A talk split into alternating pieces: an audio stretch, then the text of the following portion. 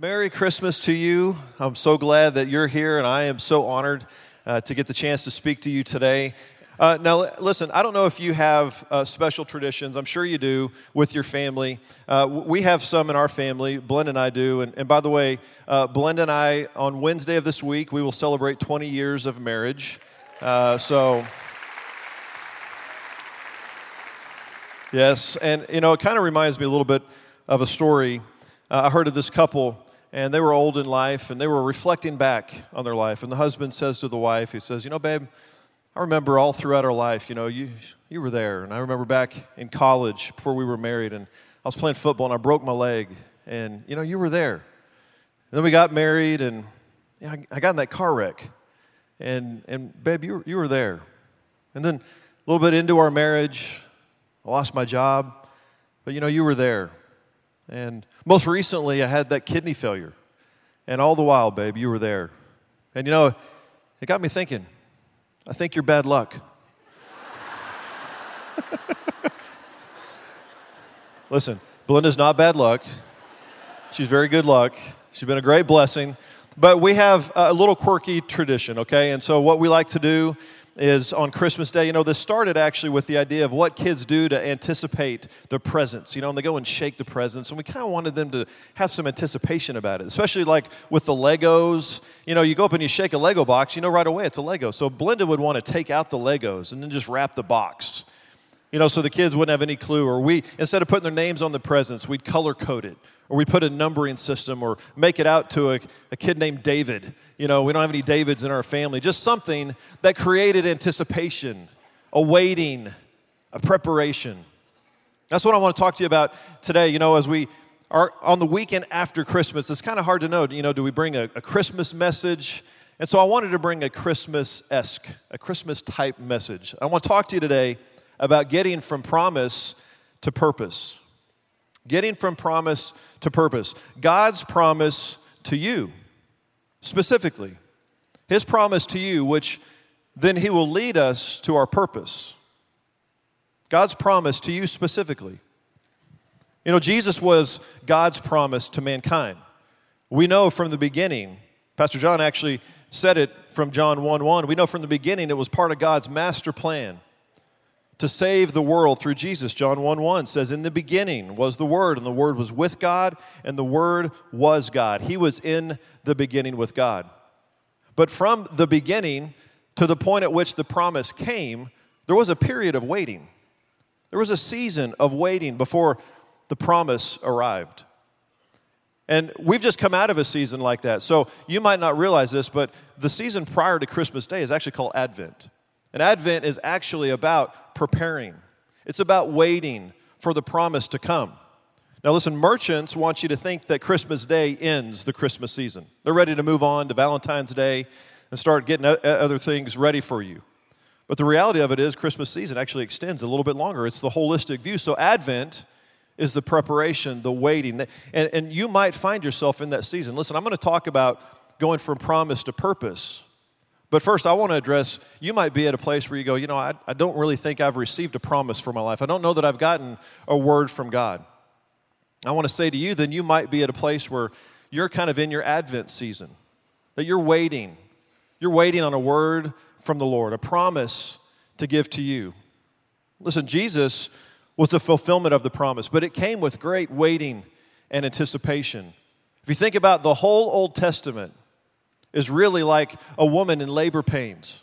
She's waiting, she's preparing, she's anticipating, she's pushing towards the Messiah. That's exactly what we did and have done during the season of Advent. So we're preparing, we're waiting. So maybe you find yourself in that season right now. I want to say this to you. I want to encourage you that my prayer for you today is that maybe even in this message, God drops a word in your heart, something to say to you specifically. He's got a word for you. I believe He's got a promise for you. So maybe that's where you find yourself. But we find on Christmas Day the promise arrives. Boom, the promise is here. The Messiah has come to earth. He is the promise. And so I want to read a scripture, which is one that you probably read during the Christmas season at some point. It's Luke chapter 2, verses 8 through 11. It says, Now there were in the same country shepherds living out in the fields, keeping watch over their flock by night. And behold, an angel of the Lord stood before them, and the glory of the Lord shone around them, and they were greatly afraid. Then the angel said to them, Do not be afraid, for behold, I bring you good tidings of great joy, which will be to all people. For there was born to you this day in the city of David a Savior, who is Christ the Lord. I love that the angel starts by saying, Do not be afraid. That's kind of an important thing to say because you know, when you just show up to a bunch of shepherds sitting in a field, they might be a little scared. I kind of put myself in that situation. I think that might scare me just a little bit. But I think for us, what oftentimes makes us afraid, might bring fear, is actually the fear of the unknown. We don't really know what to expect. And that's part of what I, I want to address today is what to expect in getting from promise to purpose.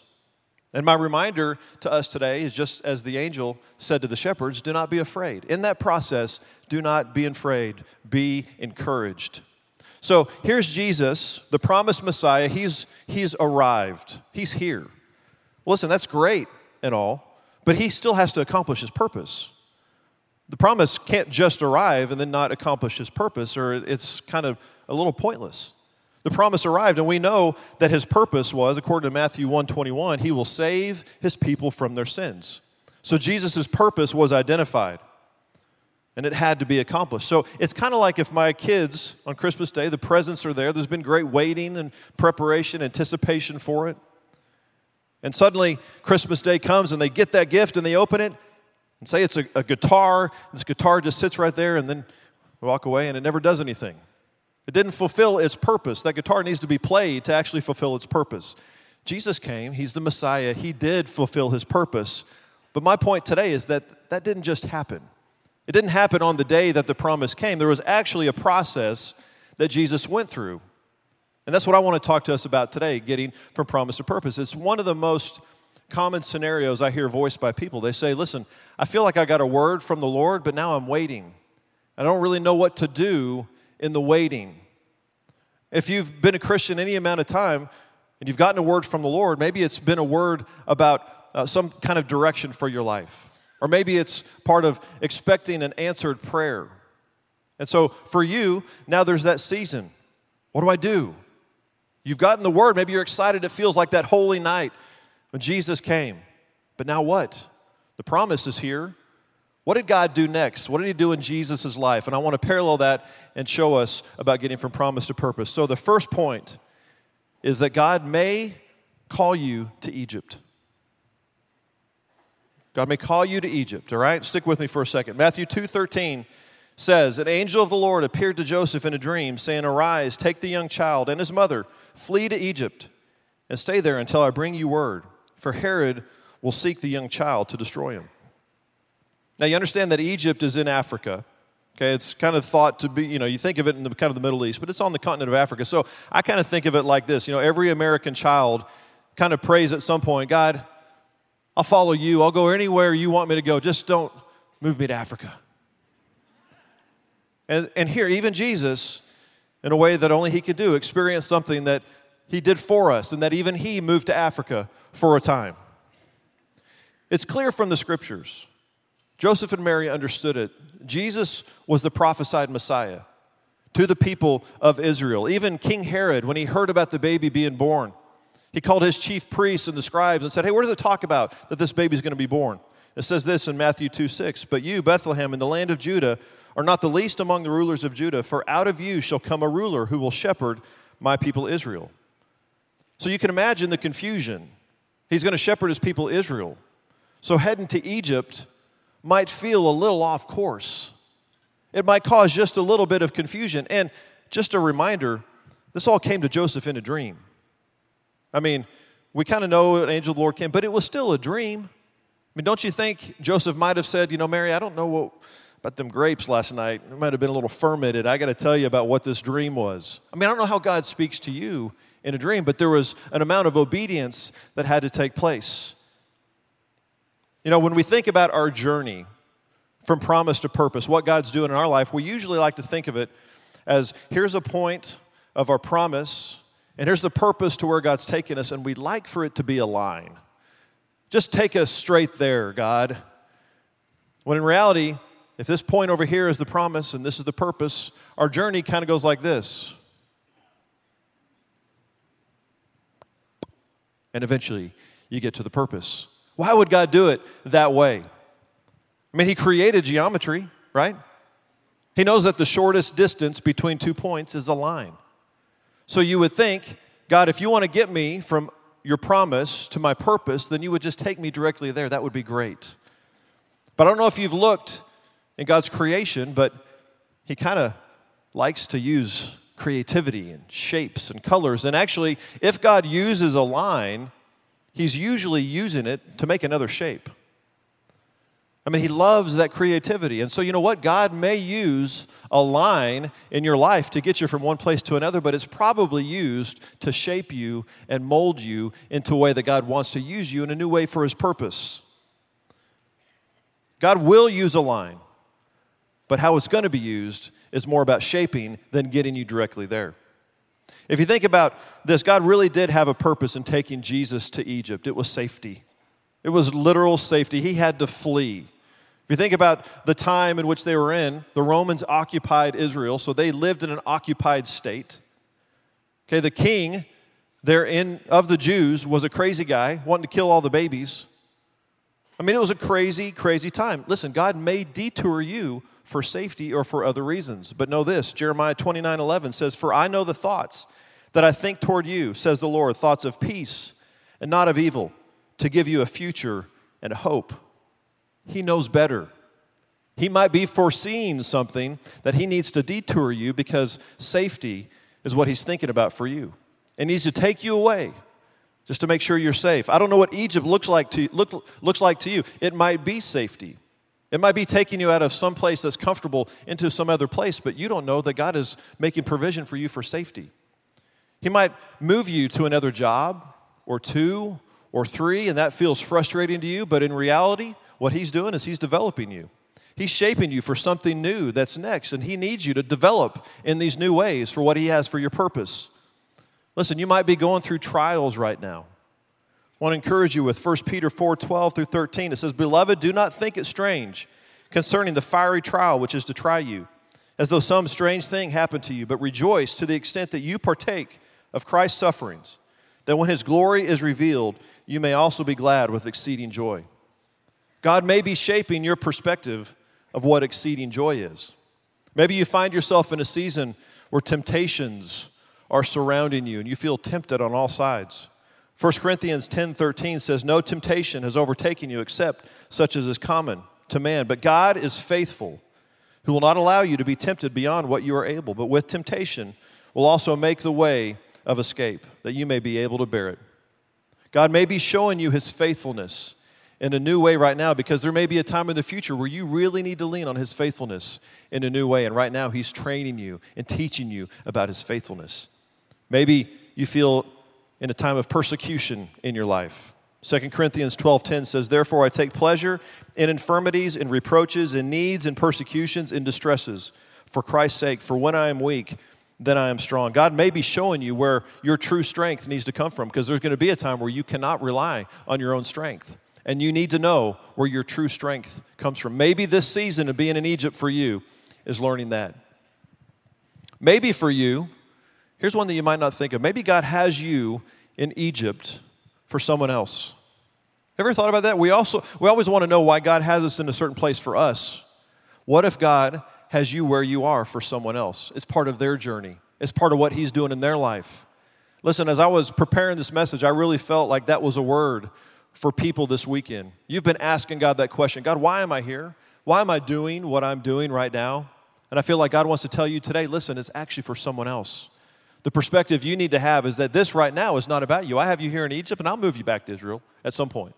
But right now, I have you here because it's for someone else. If you'll accept that, then you'll really realize the true purpose for what God has for you right now. Egypt might look like a foreign land to you and to me, but it's just another territory in God's kingdom. He can use it for His purposes completely. So if you find yourself in Egypt right now, then I want to say to you, as the angel said to the shepherds, do not be afraid. Second point in getting from promise to purpose is God may take His time, like 30 years or so. I mean, think about it. He, he used 30 years to get Jesus to his purpose, ultimately 33 for his full purpose. I mean, why not 20? Why not 18 when he could vote? It's a little plug to vote. We're about to get into voting season, so be sure you get out and vote, okay? 27. Why not 27? Why, why 30? I mean, we know John the Baptist got started earlier. He was a cousins with Jesus. He got started in his ministry earlier. Why? Listen, God is a unique God in relating to you in unique ways. He's made you uniquely. So, whenever you're looking at someone else, don't use their journey as a template for how God should relate to you. He's going to relate to you in a unique way. We want God to see us for who we are. He's created you, He formed you in your mother's womb for a purpose and plan. So, expect for Him to relate to you in a unique way. I don't know if you've ever noticed, but God is really not on your time schedule. You know, some people have actually used the word slow. God can be slow. I mean, think about it. Here's, here's sometimes slow has been used to describe his behavior. Okay? He's, he's slow to anger, he's long suffering. Uh, you could make the argument that being gracious takes some time. And I will tell you, compassion is definitely a time consuming effort. Okay? But he comes by it honestly. Okay, listen, here, here, here it is 2 Peter 3 8. It says, Beloved, do not forget this one thing that with the Lord, one day is as a thousand years, and a thousand years as one day. I'm a guy who really likes my expectations to be set properly. I think this helps set expectations. This is Peter, all right? Here's the apostle that Jesus said, I'm going to build my church on you. He's written two books of the New Testament. And here he says right now, it's kind of like preachers do when they say, if you, if you forget everything else, don't forget this, remember this one thing. And here's what Peter says Remember this one thing to God, one day is as a thousand years, and vice versa. I mean, why would he say that? Except maybe to set expectations for you. Time is infinite to God, He's not concerned with our time schedule. And the quicker we realize that and understand that, it might help us understand His timing in our lives. But He follows that up in verse 9 when He says this The Lord is not slow to fulfill His promise, as some count slowness, but is patient toward you not wishing that any should perish, but that all should reach repentance. Oh, yeah, I like that kind of slowness. Yeah, that's the slowness I'll take. See, the same thing that might really kind of annoy you about God in the process of getting you from promise to purpose, that slowness, is actually the slowness that allowed Him to wait for you to reach repentance and then led you to salvation. That's the kind of slowness we like. But you know, we as people are kind of like that. Something we may see in someone that kind of might be annoying actually might really be a benefit to us. I have this experience in my own life. My wife, Belinda, she's the kind of person who, who loves to ask questions. She's not afraid to ask questions. She's not afraid to ask for a better deal or for a sale that might have ended last week to be applied this week uh, or to ask to throw in more stuff when she's buying something. And this, over the course of our marriage, has caused me a great deal of angst. And to, to be honest with you, it's probably because of my own pride. Because I'm really like, you know, babe, people just don't do that. They just don't throw in other stuff. But reality is, she's a good negotiator. And, and so we'd go to a restaurant or we'd go to a re- retail store and she would ask for something. And I'd be so embarrassed to be like, babe, you know, they don't do that. Don't ask that question. And then they would do it. And I'd be even more embarrassed and actually a little upset because I'm like, now you're only encouraging her. See, she's going to do this again and it's going to continue. And this frustration in me is only going to continue. And then we went to buy a car. And so we were at lunch one day and we're talking about buying the car and we were going to trade in a car. And she said, Hey, I have some time. Why don't I go this afternoon and see if I can figure out what trade-in value they'll give for the car, and then you know you can come later and do the deal because you know I was kind of the one who always did the deal. I said, yeah, that sounds good. So she goes, and I get a call a little bit later. She said, hey, uh, kind of what are we looking at for the trade-in value of the car? I said, well, if we could get X price, that would be great, but I'm kind of thinking we'll probably get Y. And she goes, oh, okay. So she called back a little bit later. She said, Hey, they actually gave me X and, and a little bit more, so I got even a better deal. Is that, is that good? And then, and then it hit me. She has a superpower. and, and I should use this power for good. So I thought to myself, Okay. I said, Hey, why don't you see if you can actually get them to X price on the new car we want to get? And she, she said, Okay. And I thought, They're never going to do that. It's a ridiculous price, but you know, she likes to ask, so I'll let her ask and have fun with it. She called back a little bit later and she goes, Hey, they gave me X price, so what do I do now? I said, Sign, sign the papers. And I just waltzed in later and did my own signing, and off we left. I mean, I used this thing, man. It turned out great. But listen, that's how we are. Think about this God's slowness in your life is a trait you should be thankful for. It saved you for eternity. And it may help you in your process in getting from promise to purpose to not really take you off track. Isaiah 30, verse 18 says, Therefore the Lord will wait, that he may be gracious to you, and therefore he will be exalted, that he may have mercy on you. For the Lord is a God of justice. Blessed are all those who wait for him. Think about how this verse starts and ends. It starts by saying, Therefore the Lord will wait. And it ends by saying, Blessed are all those who wait for him. That kind of sounds like the golden rule to me. Do unto others as you'd have them do unto you. I mean, God's going to wait for you. Why don't you wait for him? And now, for us, the process of getting from promise to purpose is a matter of trusting his timing. James 1 2 says, My brethren, count it all joy when you fall into various trials, knowing that the testing of your faith produces patience. But let patience have its perfect work, that you may be perfect and complete, lacking nothing. I want to be complete. Listen, he cares too much about you to microwave his work in your life. Our culture today has lost the value of patience, uh, of not getting something whenever you want it. Look, I never want Chick fil A more than at lunch on a Sunday. And then through gritted teeth, I go, oh, bless Chick fil A for honoring the Sabbath. I'm so happy for them. Listen, the worship of self is on great display in our culture. You can see it everywhere. Well, kind of like I said a little bit ago about that with Peter, I want to say to you if you don't get anything else out of this message, here's the most revelatory thing I'm going to say God does not worship you. And so I think why he likes working patience in us is it makes us more like him. Patience stands at odds against the worship of self. They really can't coexist. His love is patient. His love is refining. His love is okay to sit back and let it take some time. So if you find that right now you're seeing the slowness of God in your life, or when he is slow and when it happens, I want to say to you, as the angel said to the shepherds, do not be afraid. And the third point of getting from promise to purpose is God may not meet your expectations. He may not meet your expectations. Listen, the Jewish people had been waiting a thousand plus years for their Messiah. It's fair to say they had a few expectations.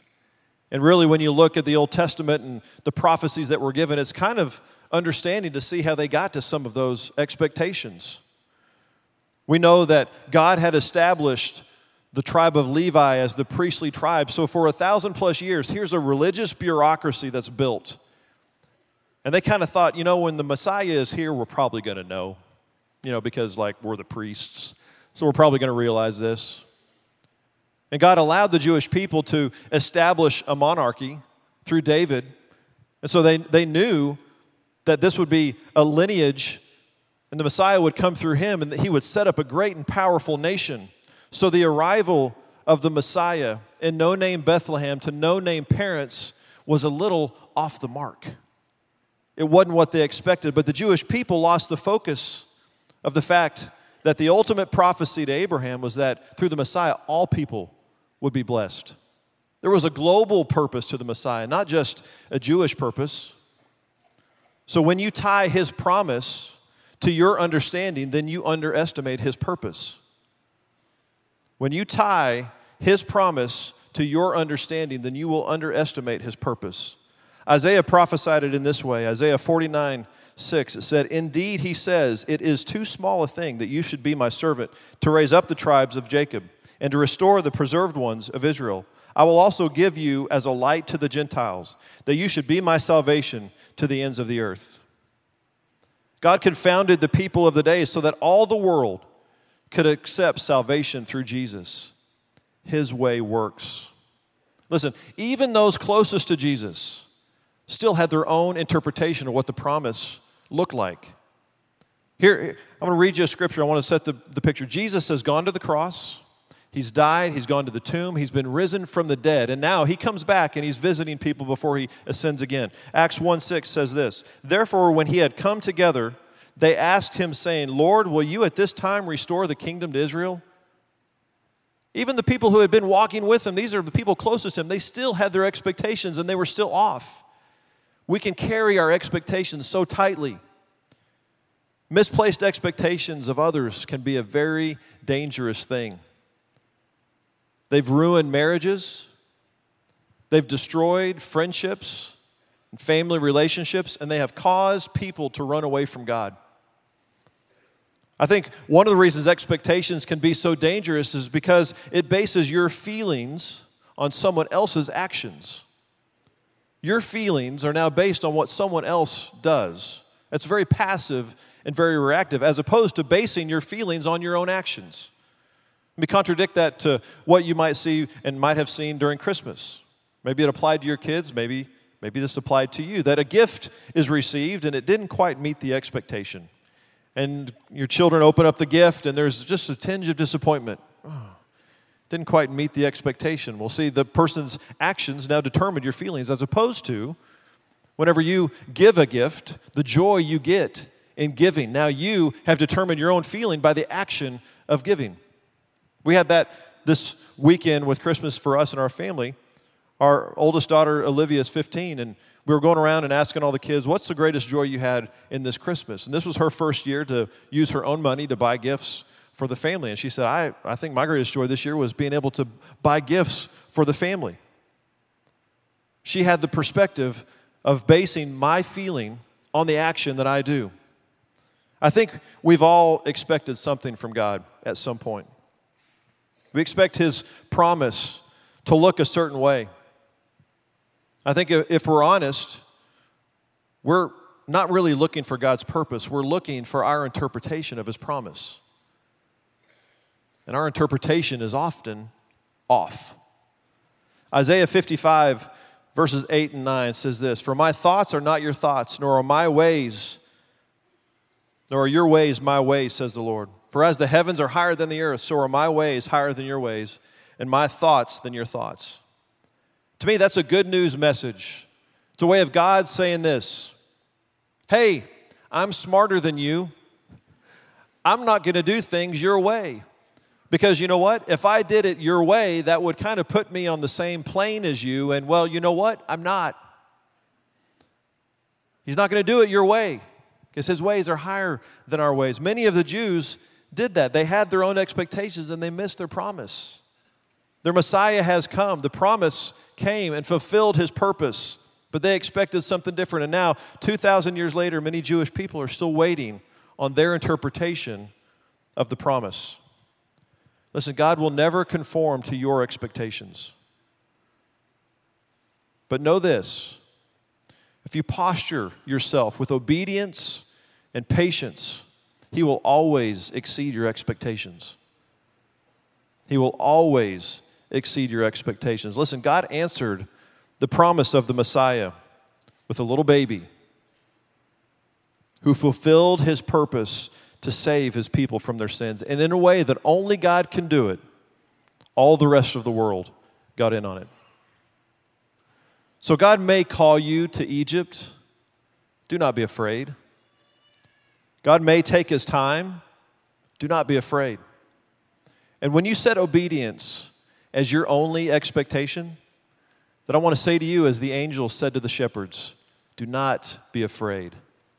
I want to ask you to bow your heads and close your eyes.